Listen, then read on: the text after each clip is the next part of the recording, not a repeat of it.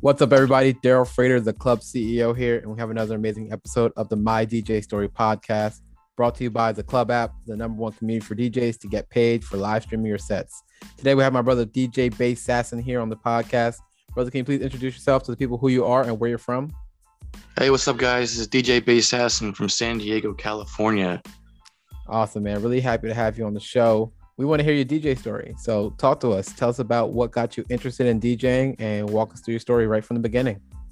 Well, I think like the very beginning would be around 2008 when I first started to get into the EDM scene. And I thought, oh, yeah, you know, I'd like to make this kind of music because I was playing guitar at the time. I thought, oh, yeah, this would be fun to do, but there's no money in it. And then my friend grabbed me by the head and twisted me to look at me. People are around here. Trust me, there's money in it. And I said, okay. That's kind of how it started. Awesome, man. So you saw the money opportunity and you was like, let's do this. Let's go. So tell me how you started making that money. Talk to me. Did you, go and find a gig? Did you start selling mixtapes? Where did you start, man? Yeah. Right away, I started looking up YouTube tutorials on how to produce, on how to DJ. All just self-taught, sitting in my garage. I started using Afton booking agency to get me shows like around the area, and I printed up shirts right away. I made mix CDs, I made original production CDs, and would sell them after my shows. Awesome, man. So talk to me. So what was happening with like your first show? How'd you land that first show? And to walk me through just how everything was going in that time period. I think my first ever show as a DJ was at a bar called Brick by Brick in San Diego. Yeah, it was okay because using the booking agency, they put me along with like bands and rappers, which was kind of cool because I got to see all the different local artists around the scene. But since they said that, oh, you're a DJ, you don't really fit the format. We're gonna put you on last. So I'd have to go on last every time I did a show with them. So I'd have to check in at 6 o'clock at night and go on at 10. So all my family and friends and fans that were there were like, "What time? How much longer? We want to see you." But yeah, that was how it was first going. It grew into much better gigs, going along with different crews, different teams. Everything that all the shows that I booked were all of my own work, either through connections that I had made or through other people seeing me online. Yeah, that's great, man. So talk to me if you like had to recommend someone else that's just starting to become a DJ right now. Do you recommend them starting out through the booking agency just like you did, or do you recommend just go start knocking on doors and figure out how to get your first gig? Like talk to me and give me some advice so our audience could really get some insight on how to break into this industry. I'd say for someone new, and probably tell to myself, you really do have to learn how to crawl before you can walk, and walk before you can run. Don't start out the gate trying to book a show as soon as you come up with your own name. Really practice mixing, beat matching, knowing when to transition to the right song, song selection. Really get your skills down, producing and DJing before trying to become the next superstar. I think that that's what I did. Cause obviously, everyone wants the fame, the money, right away. I've been doing this in 2008 to 2021 is like 13 years now. It does take a lot of work and a lot of time. Awesome, brother. And tell me a little bit about how you started to develop those skills. Did you watch like a lot of YouTube videos? Did you go out there and just start doing things on your own? Like, what's the best way for someone to hone those skills in the early days? Yes, absolutely. Watching YouTube videos really helped me with a lot of questions that I had, and then you could really If you're not sure how to word the question either, you could. The more videos you watch, you kind of understand, and eventually they'll explain it to you. Awesome, man. No, that's super exciting. I think like just using the resources that are online are very helpful in the early days, especially when you really don't know where to go next. So just finding free resources are super helpful for the people that are early in their journey.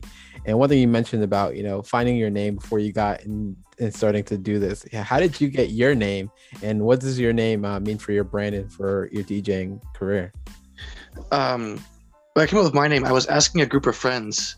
I told them I wanted to use the word bass in it, but kind of make it like a funny joke at the same time, like how can I use that? And then they actually sat down and helped me come up with the name, and they were firing off each other, and Bass Assassin, combination of the word bass and assassin mashup.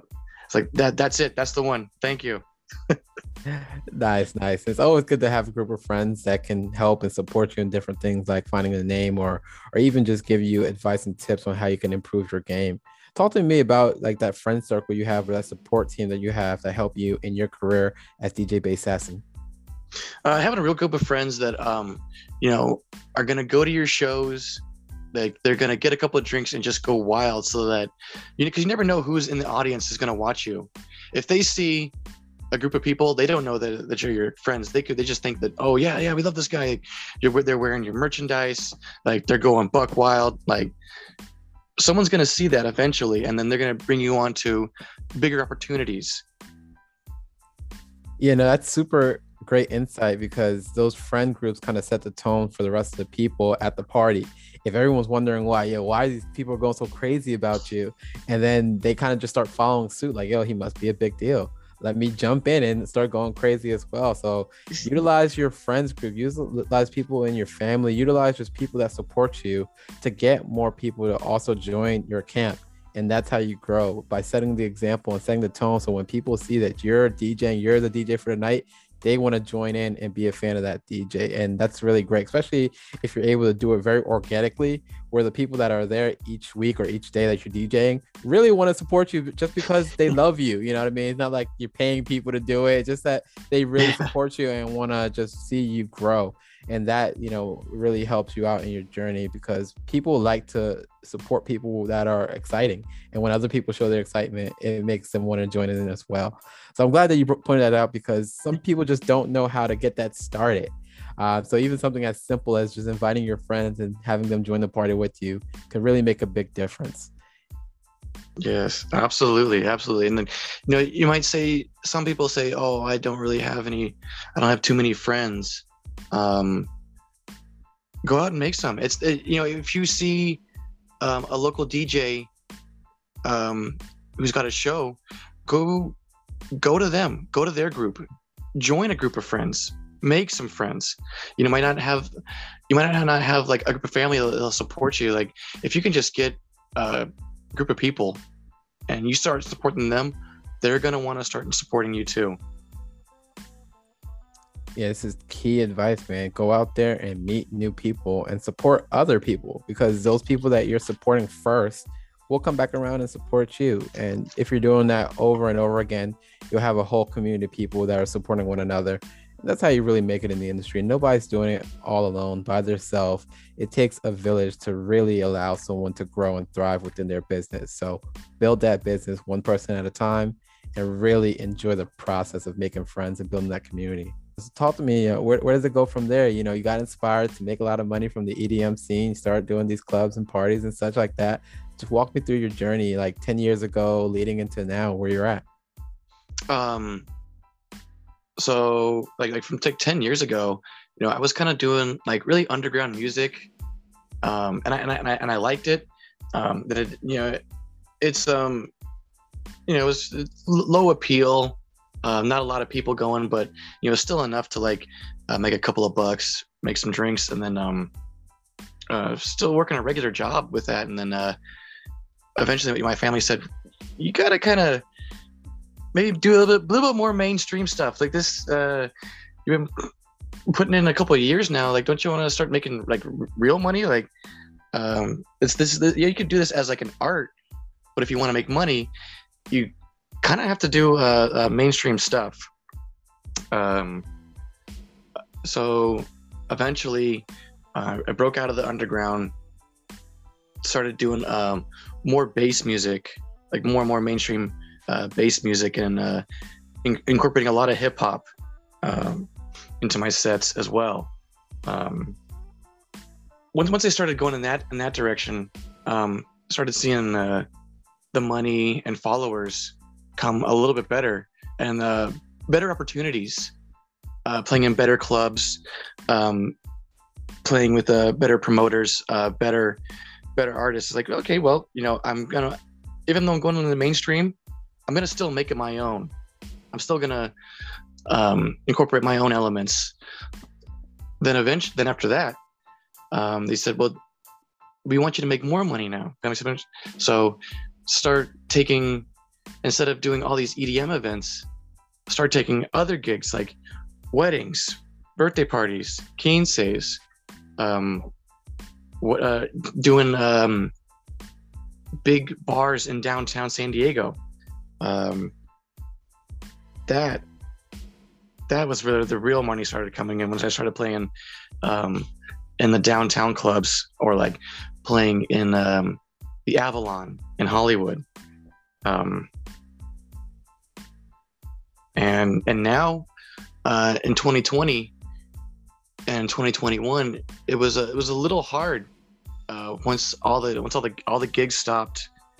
Luckily, there was a place in San Diego, or in Poway, which is the name of the area.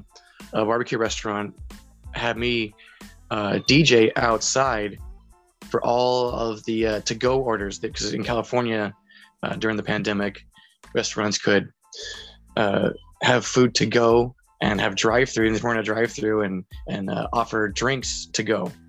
I had a connection over there, and they let me DJ out in the parking lot, just as like a sense of normalcy for all the people.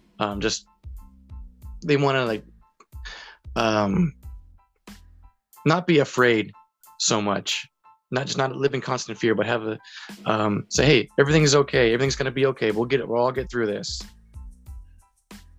It's awesome, man, that you're able to do that for the people and just kind of be that source of entertainment to get people to understand that, hey, we're in tough times, but if we all can come together and music be the base that connects us all, it can really be something beneficial and help us get through this tough time.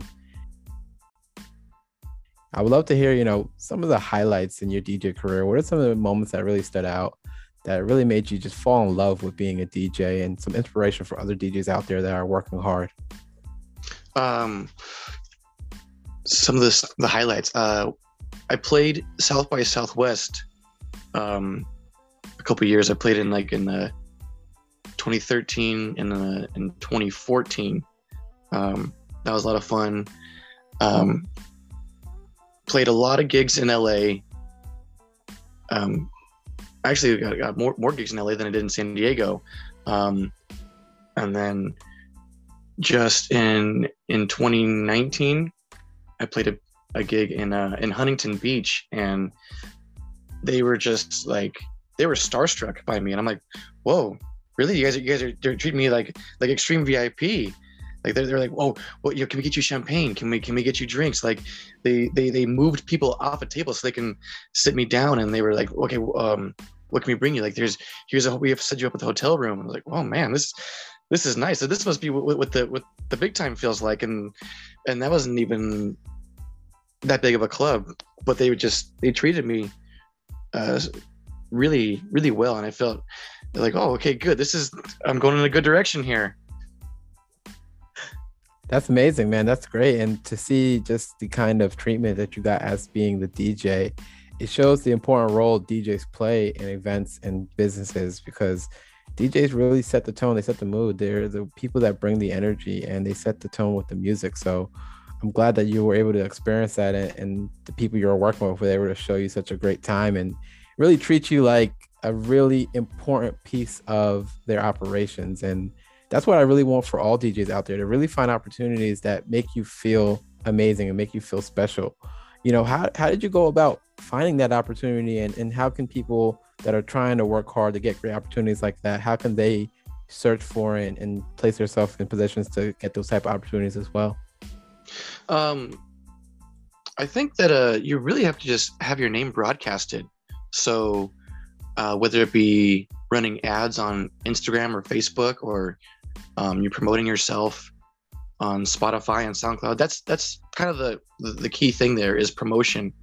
I wish I had told myself this years ago, is really do spend money on promotion. There's no shame in doing that and having your name be seen by people over and over again on all the different projects you work on, all the different mixes you have, or the beats you produce, or the gigs you have. Set aside some money to promote it and make sure more people see it. Yeah, that's good advice, man. You got to invest in self-promotion, because that's how you get more opportunities. You know, talk to me. You mentioned a few like advertising platforms. Tell me like what you were promoting in those ads to give some people some context on how they can do it as well. On the website Mixcloud, I would promote my recorded mixes there. On Spotify and SoundCloud, I would promote through repost chains on there, and I promote to get onto playlists. They contact playlisters on Facebook and on Instagram. I would promote flyers for my new show. Just always be promoting. That's wonderful, man. And it helps you build a brand and really help people recognize you. And when it's time for them to hire a DJ, you're the first thing that comes to mind. So that's really great that you've invested in yourself and figure out how to continue to do so. So that way these opportunities keep coming your way, and you never know where one thing will lead to another. You know, it's really important to keep things going forward with your network and growing your exposure to other people, so you have these great opportunities come your way. What's something that you would say is, you know, a challenge that you faced as a DJ, and how did you overcome it? Challenge. I think getting the first couple gigs, I had to prove myself. I used to be the guy that would go on at 2 or 3 or 4 o'clock in the morning, and I would just take it, just to say I'm willing to work, and I'll go on whatever time you guys have me on, or like they'll have me go on at 8:30 or 9 o'clock at night, and I'll be the guy that just plays music to the people, to the bar staff, and the people waiting outside can just hear like just the bass response. But hey, I'll do it. The challenge would be to just put your pride aside and take the gigs, the 9 o'clock, the 8:30, or the 4 a.m. one, whichever ones. Wow, that's super solid advice, man. Do the work, humble yourself, and don't be afraid to take those gigs that are early or late, where you're not going to be really dealing with the main crowd, but it gets you into the door. It gets you some solid experience, and it is the way to work into those really prominent time slots. So do the work, and that's how you get far. Just like my brother here, he was able to really do a good job just being humble and being able to find opportunities and take them, and not saying no. Yeah, I would love to hear, you know, any other pieces of advice that you have for DJs, of things that you know now that you wish you knew when you're first getting started. And then we'll jump into the lightning round. Let's see. I think I've said that throughout the day. You know, crawl before you can walk, get a promotion budget, and network. Just those will be my key things for all the new DJs. Awesome. Nice and simple. What are some things that you're doing right now, and how can myself and our community help and support you? Since the gigs are kind of slow right now, I've been doing a couple live streams on Twitch. You can find me on Twitch at DJ Bass Assassin. All my social media handles, Twitter, Facebook, Instagram, SoundCloud, will all be at DJ Bass Assassin. You can also find me on Spotify under just Bass Assassin. So during the pandemic, I was able to have a lot of time to focus on my beats, a lot of collaborations. I collaborated with Serge Tankian of System of a Down. I just released an EP on the 15th of April, and that is featuring DJ Paul from Three 6 Mafia, Mag Mag, and Twisted Insane, a rapper from San Diego. Wow, awesome, brother. This is exciting, man. Are you ready to jump into the lightning round? Yeah, let's do it. Describe your DJ setup, hardware and software. I currently use Rekordbox, and I have an XDJ and Audio Technica headphones. Who's your favorite DJ? I think my favorite DJ would just have to be would be Diplo. Like he spans every genre and just does whatever he wants to do. What has been your favorite party or event you've DJ'd at, and why?